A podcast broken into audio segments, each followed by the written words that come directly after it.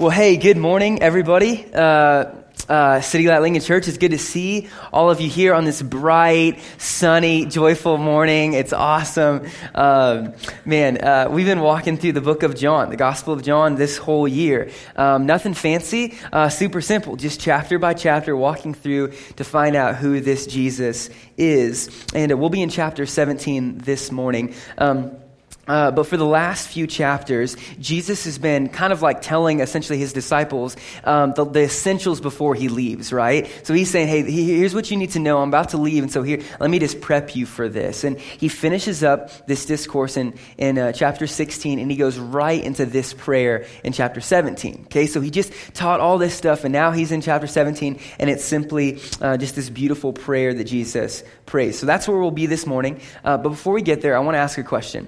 Who in here is a good eavesdropper? Okay? Like, let's be honest, okay? You're a decent eavesdropper. You're in the DMV, and you're like, you know the person next to you better than they think you know them, right? And so there's that. But, like, eavesdropping is basically where you look like you're paying attention to something, but you're actually listening to something else kind of sneakily, right? Okay, but, but the follow up question um, have you ever eavesdropped, and from that eavesdropping, actually got to know somebody better? Like got, got to know them like in a more truer sense. Well um, for those of you that know my wife kristen you probably think she's like this sweet little angel right? Which is partially true okay? Like she, she is incredible. She's pure she's sweet she's way more sanctified than i am. But i remember the first few months of dating i'm thinking like does she have a wild side? Like, is there something I can unlock in her that's like a little crazy, you know? And so I'm like, is she, can she get weird because I'm weird? And if she's not weird, I'm going to look even weirder than I am, right? And so I'm like questioning everything about life and about our relationship and just really serious stuff, guys. And so, um, anyways, we're hanging out at, our, at her house and her best friend calls. And so she um, goes into this is three months into dating. She goes into her bedroom and she's talking to her friend and so i paused the notebook um, so we wouldn't miss anything for the fourth time we watched it. And so i'm like hanging out you know and i just kind of been listening into her conversation with her best friend right? I'm like hey who who is you know kristen? What's she going to say? And, and as i listened in as i eavesdrop in this conversation i felt like i got to hear a different side of kristen a, a, truer side. Like she was laughing and telling jokes and being weird and funny, and, and she fully had her guard down. And then I heard her say, I like him. Like I really, really like him. And I'm like, thank you, Lord, right? Like I'm all pumped. But by the way, women in the room, can you just tell that to our faces? Like girls trying to play hard to get till the day your husband dies. Like, I maybe should have told them the way I truly felt. Like, just maybe just tell us that, yeah, you think of us once. Okay, I know our heads might be a little bit big, but anyways, um, it's worth it. And so, man, that conversation that I eavesdrop on, though, the, the conversation that I listened to, I got to discover who Kristen really was, and I got to find out how she thought of me because I listened in. And in the same way, in John 17, Jesus graciously allows us to eavesdrop on his conversation with him and his Father. And from this prayer, we get to know Jesus better, and we get to know how he thinks of us and how he prays for us. Isn't that awesome? To be able to hear Jesus and, hey, what do you truly think of me? I'm not in the room, I'm listening in the what, what do you think of me, and how are you going to talk to your Father about me? That's the point of John 17, that we get to hear the heart of our Savior toward his Father and toward us. So um, that's where we'll be. John 17, let's start by reading verses 1 through 5. Sorry, I don't have that sweet voice like Brandon, uh, but I'm going to go. Okay, so when Jesus had spoken these words, he lifted up his eyes to heaven and said, Father, the hour has come. Glorify your Son, that the Son may glorify you, since you have given him authority over all flesh to give eternal life to all whom you have given him. And this is eternal life, that they know you, the only true God, and Jesus Christ, whom you have sent. I glorified you on earth, having accomplished the work you gave me to do. And now, Father, glorify me in your own presence with the glory that I had with you before the world existed. Point one, very simply, we get to hear Jesus pray for himself.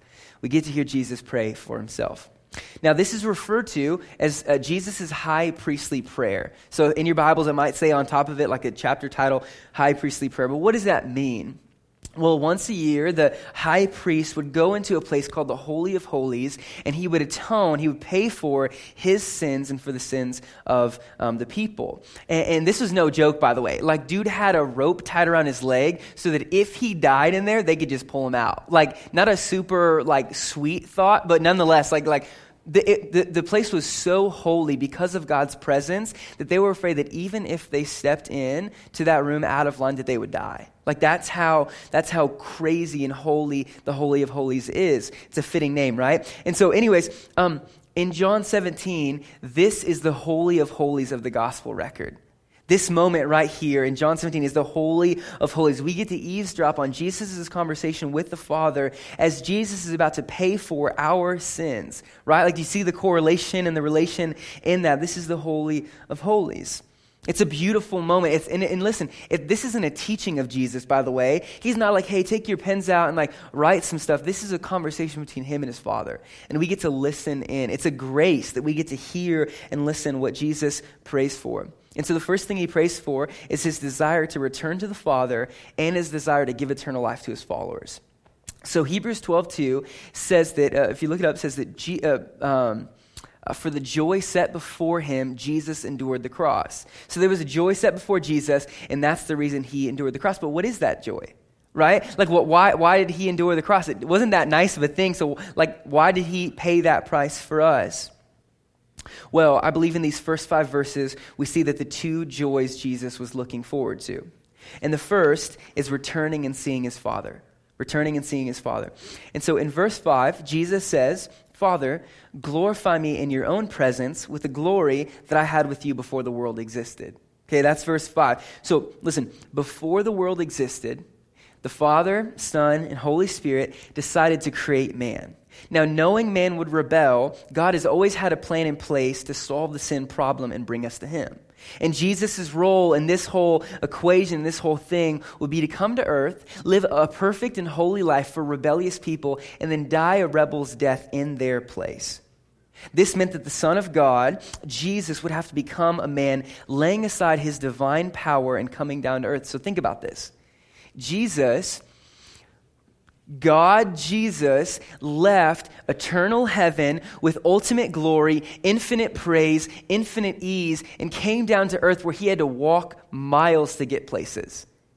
Like he, he, he gave that up, and so he had to learn words as a baby. He had to have his diaper changed. He had to feel what growing pains feel like because he took on flesh. That was his role. He did that for you. That beautiful? Like this is what Jesus is doing, and so that's that's what it uh, it meant. And so when he's saying, "Glorify me," like like before the world existed, that's what he's saying. Before I came down to rescue my people, glorify me to that spot. Before I came down to take on flesh, glorify me back to that spot. Jesus was looking forward to be being reunited with the Father and the Spirit. It'd be a reunion of the Trinity as it was before. I was thinking about singing Reunited and it feels so good. But uh, that is not a Father, Son, Holy Spirit song to sing. So cancel that out of the recording, please. Uh, but, anyways, uh, one God, right? One God existing in three persons, persons being unite, reunited in the most beautiful, holy unity that ever has existed. But before the, uh, we, Jesus would have the glory of heaven, he would have the glory of the cross right? See, see, the cross displayed the love of God like nothing else ever would. Like, it, it, it's absolutely crazy. So, Jesus prays in verse 1 Father, the hour has come, glorify your Son, that the Son may glorify you. So, Jesus didn't want glory for glory's sake. He's not just like, hey, let me just get glory so I have glory. No, his joy came from knowing that his Father would be revealed. So, in the cross, we see God's love of holiness and hatred of sin right? Um, we see God's vast love for us and that He paid for our redemption, a costly price, His own Son. And if Jesus had stopped short of the cross, if he said, Man, I'll go all that way, but I'm gonna, I can't do the cross, that would have proved that there was a degree of love which God is not prepared to pay for us.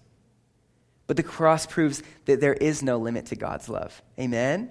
Isn't that good? To say, no, no, no, the cross is the ultimate expression. And Jesus said, no, even the most costly thing, I will pay for my people. The God who created the universe saw his son covered in spit from the people that he came to save. Mocked and scorned, gasping for his final breaths as the sin of the world pours on Jesus' pure heart. The cross was the only way to display the true, infinite depths of God's love for you and for me. And so when Jesus says in verse 4 that he has glorified the Father by accomplishing um, what he gave him to do, it's kind of weird, right? Like, Jesus, I don't know if you're mixed up chronologically. Like, I know you can kind of see like before and after and stuff, but you haven't really done the cross thing yet, right? Like, I, I don't know. You might want to wait till you say you've finished the, the, work. And, and that could have talked about a lot of different things. He, he's talking about um, uh, shepherding and keeping the disciples, and he finished that work. But one commentator specifically says, that he spoke with such confidence because nothing could stop him from what he set out to do. He, he says, I finished the work, as in, like, dude, anyone tries to get in my way, I will bust them down. Like, I, I'm going for my people. And so think about this. The nails that would sink into Jesus' wrist have already been forged. The cross that Jesus would be hung on is already grown from a tiny seed into a big tree and chopped down and formed into a cross. The man that would sink the nail into his uh, arm would, would, would have already been born as a baby, grown up, and given the opportunity and the strength to swing a hammer. Everything's set. Jesus is saying, I'm going through, I'm confident, I have finished the work, it's going to happen.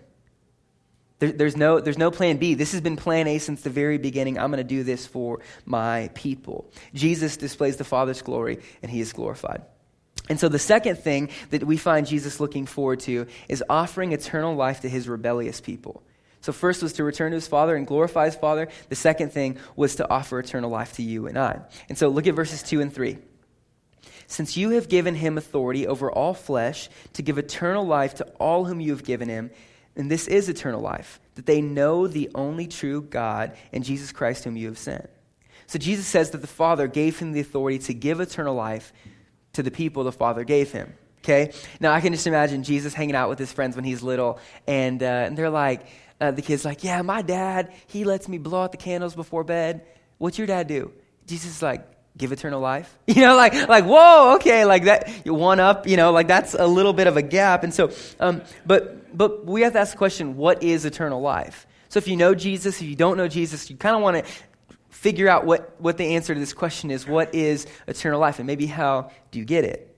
Well jesus says eternal life is knowing god personally not just knowing about him uh, but having a personal relationship with him through faith in jesus John 14, 6 says that Jesus is the only way to know the Father. We can't know the Father without him.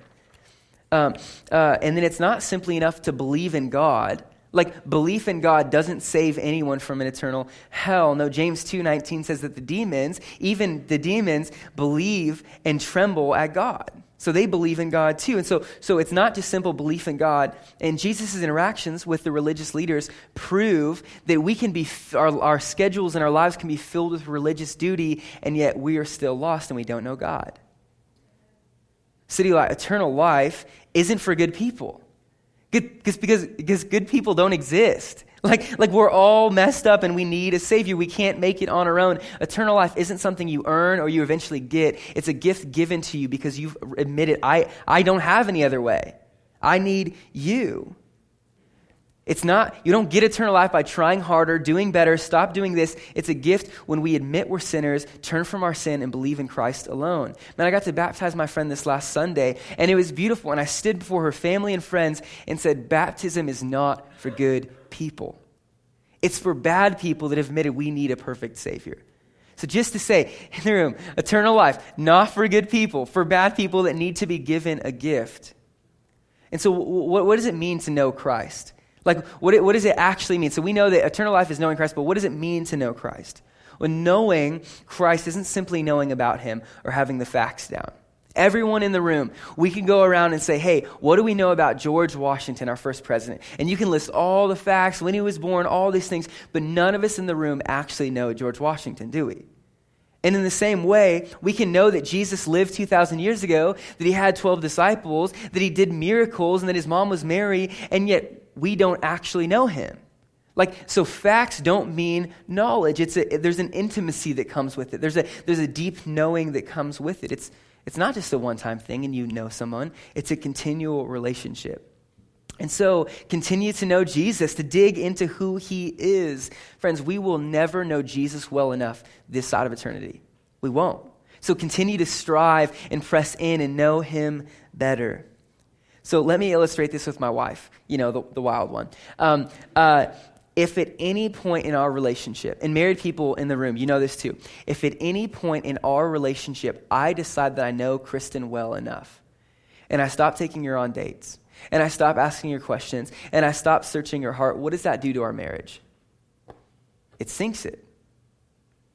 Like, like if I, if I do that, that wouldn't be a good marriage at all. In the same way, in our relationship with Jesus, don't assume you know him well enough so you can just coast for the rest of your life.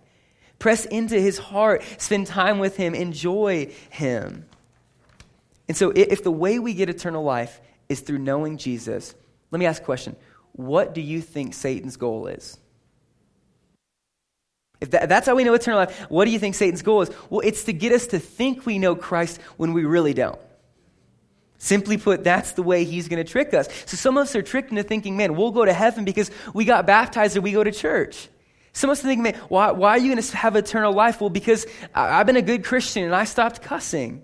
Listen to me. Satan's ambition is opposite of Jesus's.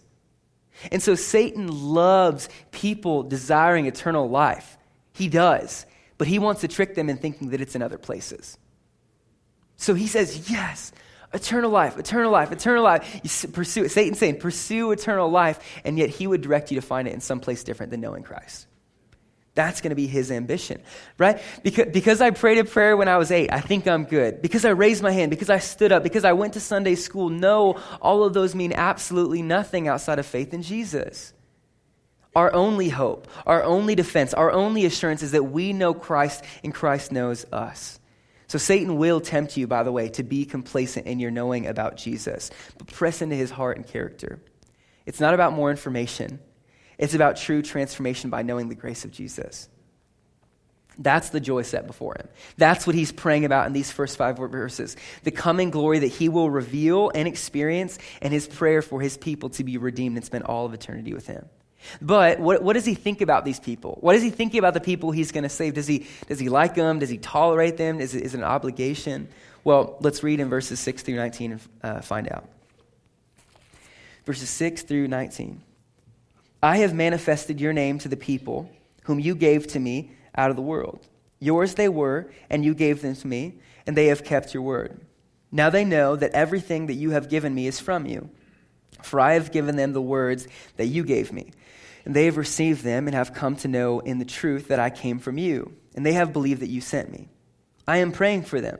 I'm not praying for the world, but for those whom you have given me, for they are yours. All mine are yours, and yours are mine, and I am glorified in them. And I am no longer in the world, but they are in the world, and I am coming to you. Holy Father, keep them in your name, which you have given me, that they may be one, even as we are one. While I was with them, I kept them in your name, which you have given me. I've guarded them, and not one of them has been lost except the son of destruction, that the scripture might be fulfilled. But now I am coming to you, and these things I speak in the world, that they may have my joy fulfilled in themselves. I've given them your word, and the world has hated them because they are not of the world, just as I am not of the world. I do not ask that you take them out of the world, this is key, but that you keep them from the evil one. They are not of the world, just as I am not of the world. So sanctify them in your truth. Your word is truth. As you sent me into the world, so I have sent them into the world. And for their sake I consecrate myself, that they may also be sanctified in truth. Second point, simply, Jesus, or we get to hear Jesus pray for his disciples. We get, we get to hear Jesus pray for his disciples. Um, notice that he says, You gave me several times in this passage. If you look through uh, verse 2, verse 6 twice, verse 9, and verse 11, he says, You gave me. That's a unique language to talk about sinful people, right? It's almost as if Jesus is thankful that the Father gave him these people. Now, we naturally tend to think of Jesus as the Father's gift to us, right? Like John 3:16, the Father gave his only son. But Jesus affirms that the Father's gift to Jesus is us. Do you see that? The, Father, the ones you gave me, the, the ones you gave me, there's this joy, there's this kind of like, like internalizing of thank you. Like I'll receive them and I'm excited. So, yes, Jesus is our gift, but he would also affirm that we are his gift that the Father gives us. Uh, Ephesians 5 um, refers to the church, the people that have trusted in Jesus as his bride. As his bride. So that's who you are, by the way. If you trust in Jesus, you're his beloved, cherished bride. Like he cares for you so intimately. One of my favorite parts of the weddings I get to do is when, when the bride, you know, walks down the aisle and I look at the dad and I ask him, who gives this woman to be married to this man? And every single time, without fail, teary eyed, the dad proudly says, I do. Like I, I, I, give, I give her to him proudly. And in the same way, should anyone ask, who gives these sinners to this Savior? The Father in heaven enthusiastically says, I do. I give them to him. Isn't that awesome to think of yourself in that way? Like, it's just, it's, it's incredible.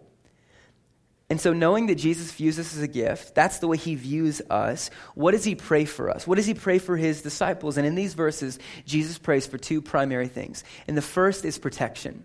Okay, he prays for protection. So, look at verse 15. I do not ask that you take them out of the world, but that you keep them from the evil one. Okay, so tracking together, Satan is defeated eternally because of Jesus' death and resurrection. But the strategy of Satan is that he knows he's lost, but he wants to convince us otherwise, right? So the good news is that God keeps his own in verse 12, Jesus just celebrates and says, Man, I've kept them and, they're here and I'm never going to lose them. And, and, and man, I've talked to so many people in, in my life in the last few years that are afraid, I mean, like deathly afraid of losing their, their salvation. And myself, personally, I have had fears man, what if I mess up again? Is God going to be done with me? What if I fall back into that old thing? Can, can I lose my salvation? Right? So I don't know if you've ever thought about that, but it's a real fear for a lot of us in the room. But here's the good news. You ready for it? Our safety depends on the nature of God, not on our character or conduct. Jesus paid the price in full for our sins. We are saved not because of what we do, but because of what he has done. When Jesus was on earth, he kept his disciples and didn't lose anyone. And, uh, and, and do you really think that now Jesus, glorified in heaven, won't be able to take care of us? The glorified Jesus. So he on earth, in his limited human body, can take care and, and, and keep his disciples. Do you really think that there's a separation and now that he's in heaven, he can't take care of us? He and the Father, together with the Holy Spirit, are surely able. They're the trifecta that's able to guard all believers. So, like the Father tags the Holy Spirit, Holy Spirit runs in, drop kicks someone that's trying to overthrow you, right? Like he's like, uh uh-uh, uh, they are mine. Like, don't, you need to back off or I'm going to drop kick you again. And I'm going to send Jesus in. So, like, I'm just saying that there, there's this beautiful reality for us that says, man, like, you're, you're secure because of me, not because of you. You're secure because I'm holding you, not because you're holding me. And looking even deeper into this, God's people are the Father's gift to his Son, right? We've, we've already discussed that. But do you think that the Father would give his Son a gift that wouldn't last? A gift that could possibly be taken away? No. So, whenever you feel as though the Lord is far from you, Whenever you feel like, man, I, I, might have lost it, I've messed up again, I see, the Lord seems so far away, read John 17 and remember the way Jesus prays for you. And then read Romans 8 and, and rejoice that nothing can separate us from the love of Christ. He's holding on to me forever, eternally, and I get, just get to celebrate that and live in that. Jesus prays for your eternal security, and you can be assured that the Father will answer that prayer. But what about Judas? Right? Some of us in that room, well, what about Judas, right? Like, was, was he secure? How did he fall? Why, why didn't Jesus keep him safe? Well, simply put, Judas was never one of Christ's own. Like, Jesus faithfully kept all the Father gave him, gave him, right? That's what he says. But Judas had never been given to him by the Father. He knew about Jesus, but didn't know Jesus. And so Judas is an example of a believer losing his salvation. He's an example of an unbeliever who pretended to have salvation was finally exposed as a fraud. That's the distinction. Jesus keeps all whom the Father gives him. He prays for our protection, and you better believe he's strong enough to keep us. So that's the protection. Jesus prayed for protection, but he also prays for sanctification. That's the second thing sanctification. Verse 17, Jesus says, Sanctify them in your truth. Your word is truth. Now, in these verses, uh, Jesus starts to draw this contrast between the world and the word, right? Which is really how sanctification works. So, uh, if you're new to that word, sanctification or sanctify is a word used in the Bible, and it simply means the eternal, or I'm sorry, the lifelong process of us becoming more like Jesus and less like the world. Okay, it's a separation from the world to be more like Jesus. Verse 14 says, I have given them your word, but the world hates them. Okay, there's such a difference, right? So the world, on one hand, competes for the Father's love, but the Word of God says we can just enjoy the love of God right? The love of the Father. So the world says you've got to earn your way to God, and the Word of God says Jesus earned that for you. The world says you're too messy, you're too broken to, to, to come to God, and, G- and the Word of God says, no, no, no, come to me, all who are weary and heavy laden, and I'll give you rest. That there's such a distinction between the world and the Word. And one of the first steps toward a worldly life is neglecting the Word of God.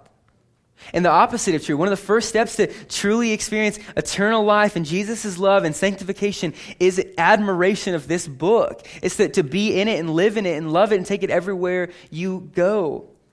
D.L. Moody, he wrote in the front of his Bible, This book will keep you from sin, or sin will keep you from this book. This book will keep you from sin, or sin will keep you from this book. Those are your two options. Friends, the Bible will be an indispensable resource for your sanctification. An indispensable resource. So uh, j- just ask yourself these questions. Uh, there's three, and you can write them down or you can just think about them. But three questions that kind of help you discern hey, where am I at? What am I living in this week? The first is Are you shaped by the world or the Word? Are you shaped by the world or the Word? Second, are you shaped by the news or the good news of the gospel? And last one is Are you shaped by the culture or the cross? Just asking yourself those questions as you go through, man, what's shaping me? What's influencing? What's moving my mind into a certain direction? It's either it's going to be one or the other. It's not going to be neutral. So those questions would be super helpful. So we are in the world, but Jesus says we're not of the world, and we can't live like the world, right? So some of us are like, dude, this whole world thing, just take me out, Jesus. Like it'd be a lot easier to be out of the world than in the world. But that's not what Jesus prays for.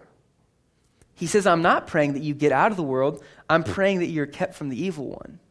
See, your battlefield is also your mission field. Like where you're going to battle with Satan is also your mission field. So don't leave the world. Go into the world and love people. Get messy. And so our attitude towards the world cannot be one of withdrawal. Hands clean. I'm stepping back. Like I'm not, that's messy and crazy, and I'm staying clear from that. It can't be that. Jesus doesn't pray for that. And withdrawal has always been the temptation for the religious. And in Jesus' time, the Pharisees gave into that temptation. So to be a Pharisee, a religious leader, meant that you're a separatist. Like their whole goal in life was to, to, to, to separate themselves from contaminated society.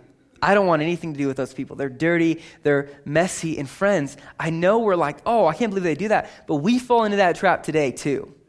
We really, really do.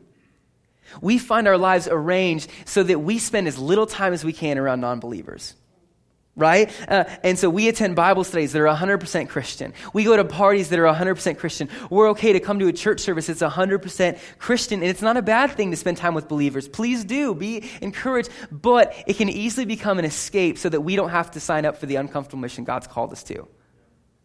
Hey, I'm just going to take a step back. I'm going to hang around believers, get my life right, get filled up. Okay, how long are you going to do that?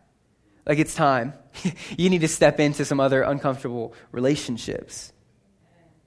We cannot become, as John Stott called, rabbit hole Christians, where we scurry from one Christian activity to another and never rub shoulders with non believers. We, I, I really, I want to challenge our church to ask ourselves honestly have we functionally removed ourselves from the world? Jesus prays we won't do that. So be clear sanctification is not isolation but it's also not assimilation, right? So while we're not called to isolate ourselves from the world, we're also not called to conform to the world. So, um, so your life should look different, but it's tempting, isn't it, to spend our money the way the world spends their money, to, to plan weddings the way the world plans weddings, to, to talk the way the world talks, to use social media the way the world uses social media. But Jesus says, man, sanctification, me working in your heart by my grace, should make you look different. In verse 16, Jesus says, they aren't of the world, just as I am not of the world. So he just clearly says, you're not of the world, but I'm of the world. So this is confusing, right? It's not assimilation, it's not isolation, it, it, it, it's mission. So let me just tell you how Jesus did this for you. Jesus didn't just say, hey guys, uh, heaven's super nice and it's sweet up here. Uh, and so just work really hard and, and come here. I'm just going to keep my hands clean and you make your way here and this will be good. No. He, he got his hands dirty, right? Like he walked for miles with people that didn't understand what he was talking about. He had dinner with notorious sinners. He affiliated with prostitutes, man. He, he, he, he, he just spent time around people that don't think the same way that he did. It was uncomfortable. It was messy. It was dirty, and people didn't like him for that very reason. Church, you can be assured that Jesus didn't just spend his time around like minded people. Matthew 11 19 says that Jesus is a friend of sinners. Jesus prayed that his followers wouldn't isolate or assimilate, but would be on mission. And for some of us in the room, because of scheduling on our lives, and I know you're busy, we have to make an intentional effort to, to, to be with those people that need Christ. Like we need Christ. I'm saying that all, all, everyone needs Christ, but specifically people that don't know him, we need to be intentional about rubbing shoulders with them. And so implement it in your life. That might, like, that might look like you taking a more active role in the PTA your kids go to school at right? Like, or it might be play racquetball with non, your non-believing friends. Like, do a Soularium test and start conversations. Coach a team. Don't just invite Christians to your volleyball league or your softball league. Like, invite people that don't believe the same things that you do into things you do. Befriend a barber or a hairdresser. I don't know, but go out of your way to just live intentionally around people you're around. Actually talk to your waitress or your waiter like, have a conversation with it. It doesn't have to be supernatural or crazy. Just have simple conversations with people about Jesus. So let's be very, very clear. Jesus isn't wanting to sanctify us so that we're better people. he's wanting to sanctify us so that we're, we can better be on mission for the world. That's what his desire is, that we can go into the world and share his glory and his story. We're joyfully on mission because Jesus will never let us go, right? Like there's this awesome reality. Not because of duty, not because we don't want you to let us go, but because you never will let us go. Therefore, I go. Um, so after Jesus prays for his disciples to be protected and sanctified, he ends his prayer praying for the future church. So let's uh, read verses 20 through 26. I do not ask for these only, but also for those who will believe in me through their word that they may all be one, just as you, Father, are in me and I in you, that they also may be in us, so that the world may believe that you have sent me. The glory that you have given me, I have given to them, that they may be one, even as we are one. I and them, and you and me, that they may become perfectly one, so that the world may know that you sent me and loved them even as you loved me. Father, I desire that they also, whom you have given me, given me again, may be with me where I am, to see my glory that you have given me because you love me before the foundation of the world. O righteous Father, even though the world does not know you, I know you, and these know that you sent me. I made known to them your name, and I will continue to make it known, that the love with which you have loved me may be in them and I in them. My last point is that we get to hear Jesus pray for us we get to hear Jesus pray for us, specifically that we would be united. So let's be clear. Um, Jesus' prayer is for unity, not uniformity. Okay? Unity, not uniformity. So we see that our union with Christ, being known by Him and being with Him, brings a unity in Christ that transcends all secondary agree- disagreements. Okay, so um, let's ask a question though. What, what, what's the root of true Christian unity? Well, what's the root of it? The short answer Jesus Christ. Like, he's the only king that lovingly invites black, white, Asian, Hispanic, poor, rich, middle class, upper class, educated, uneducated, refugee, small town farmer, uh, blue collar, white collar, uh, Republican, Democrat, independent, guy, girl, brown eyes, blue eyes. Everyone, all of those people are invited in experiencing the same extravagant grace of Jesus. He's the only one. And here's what I would contend all of our disunity, All of our disunity is banked on placing an overemphasis on secondary issues and forgetting the primary issue. Another way to put that is to say that our, our disunity is based on secondary definitions of who we are and forgetting our primary definition. Okay? You're Christian. Well, yeah, but I'm Presbyterian. Oh, yeah, well, I'm Christian Missionary Alliance, so. No, like, you know, like, no, no, you're a Christian. Like, you're a Christian first, right? Like, that's who you are. And so we, we, we just need to be clear our disunity has, like, most of the time, it's, it's almost all the time, it's going to be rooted in secondary issues, and we're forgetting the primary issue Jesus. We have to look beyond the elements of our first birth. Okay? Race, uh, uh, place, a color, abilities. And we, we, we need to build our connection on the essentials of our new birth Jesus. Who are you? Well, I, am white. I grew up in California. Um, I, you know, I did this, went to Wesleyan. No, that's my first birth. That's what I've done. That's kind of some of those things. Who are you? Really, your second birth? I'm a redeemed son of God. Really, I am too. Awesome. We have something in common. Isn't that cool? To say, hey, let's not get caught up in all these other, let's get caught up in the true sense of G, of Jesus. Man, it's amazing. So, A.W. Tozer, uh, amazing theologian, he wrote this Has it ever occurred to you that 100 pianos, all tuned to the same fork, are automatically tuned to each other? They are of one accord by being tuned not to each other, but to another standard to which each of each one must individually bow. So 100 worshipers met together, each one looking away to Christ, are in heart nearer to each other than they could possibly be were they to become unity conscious and turn their eyes away from God and strive to closer fellowship. Make sense? The more we know of Christ, the more we are drawn to him and the more we are drawn to one another. Beautiful. We're not trying to say, hey, man, uh, let's really focus on unity. Like, yeah, it's like John 17, unity. Okay, let's just be, okay, you're unified. You're, no, that's not how you get unity. The, the, way you get unity is say, let's focus on Jesus and Jesus alone. He's saying, you're unity conscious, you don't get there. You're Jesus conscious, you're there. Jesus' prayer for unity doesn't mean that we should be the same, by the way. That's uniformity. It's easy to think that, right? Like, I remember first placing my faith in Jesus, and I was like looking around the room, like, I'm trying to fit in. Okay, cool. So I picked me up a WWJD bracelet. I wore that thing loud and proud. I picked myself up a John 3.16 shirt. I wore it almost every day. You know, I was trying to like look cool for my friends. I got a Jesus fish, okay? I got glass. I don't even need glasses, by the way. I'm just kidding. You'd be like, that is too far, bro. No, um, but, but, but, right, like I thought it was so cool. But isn't there a temptation to do that? To, to fit in, say, I want to look like everybody else. I want to look like them. We tend to do it. It's a sad story. My friends and I, we went to a pastor's conference in Louisville, Kentucky. And so we're driving up and we're going, and we see these groups of people that look exactly the same, like identical. And, and so we started playing this game called Point Out the Pastor. And it was sad, okay? Because every dude, the exact same. Like button up shirt, sleeves rolled up, okay? Pants, cuffed at the bottom, okay? Uh, uh, got boots on, I had a sh- over the shoulder bag. Okay, we got some books in there, nice trim beard, maybe glass, I don't know. And so we're like laughing, and I promise you, every, we're like, Pastor, boom, walks in the conference. Pastor, boom, walks in the conference. We're dying. We walk out of the car, we're like, that's so. Oh my gosh. That's what we look like. We're like, no, like, why do we do that? Like, it was like the worst feeling in the world. Um, but anyways, so, man, I fall into that. We're like, dang it, I look like a pastor. Um, but, but anyways, so that was an extremely sad story. That's the end of my sermon. Hey, let's pray. I'm just kidding. No.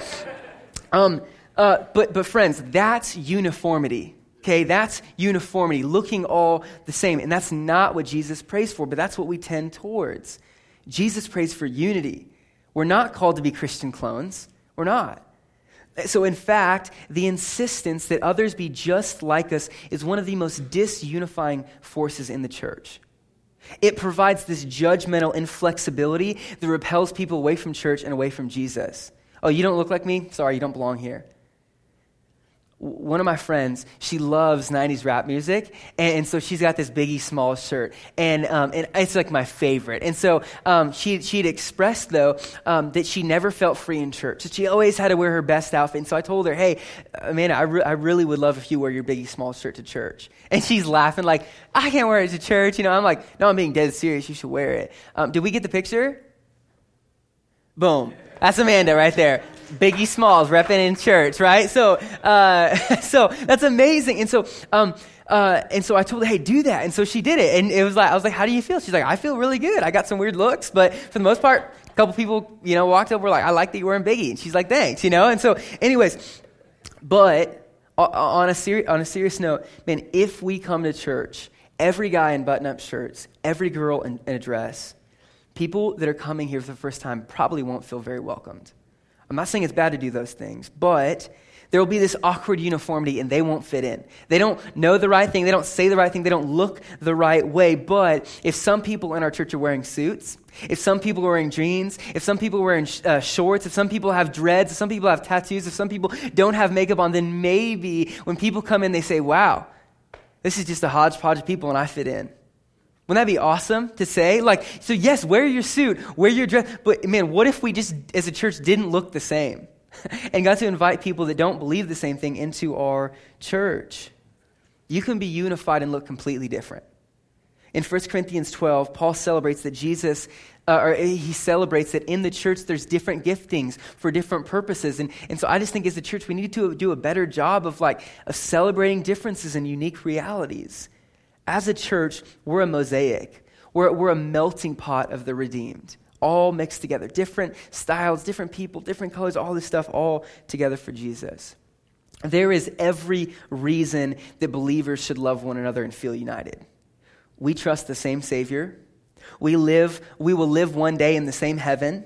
We belong to the same Father, and we seek to do the same work, which is to proclaim to the world that they're lost, and the only way to be found is through Jesus Christ. So, yes, Believers do have differences, but we have much more in common.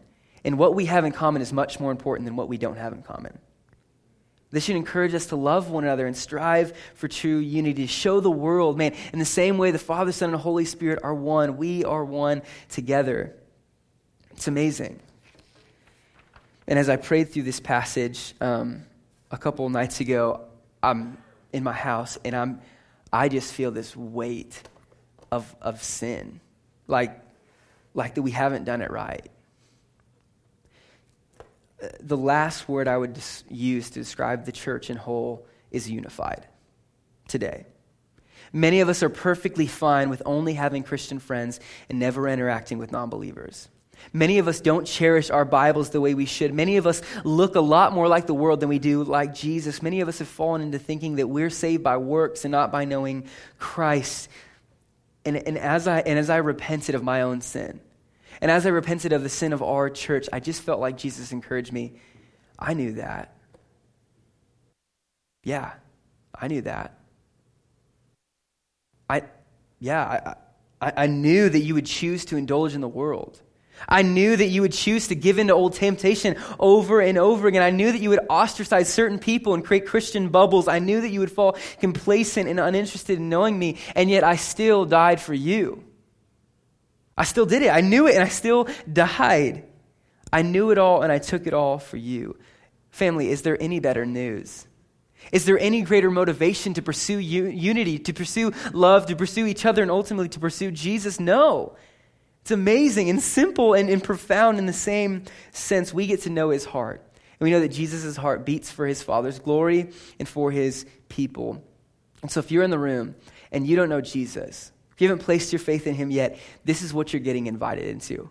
A messy, weird, eclectic family that are broken and don't always get it right, but are loved by their Heavenly Father, knowing, still dying, and knowing that we would mess up. That's the family you're signing up for not uniform. You don't have to look the same. You don't have to act the same. You don't have to know all the same things, but to know, man, Jesus brings us together. The only way for anyone to experience eternal life is to know Jesus. That's what he's inviting you into today. Not cleaning up your act, but to know him.